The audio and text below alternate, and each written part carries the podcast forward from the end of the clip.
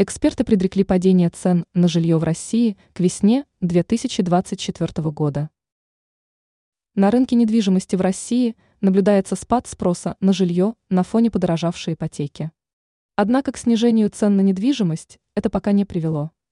Как отмечается в публикации «Коммерсант», ожидать снижения цен не стоит вплоть до следующего квартала 2024 года. В ЦИАН аналитики, на сведения которой ссылаются издания, приводят следующие сведения. Средняя стоимость квартир в крупных городах России выросла всего на 1% и продолжает замедляться, что обусловлено снижением спроса на жилье. Однако снижение цен пока не наблюдается. Если тенденция упадка спроса продолжится, эксперты не исключают, что к весне стоимость квартир может снизиться.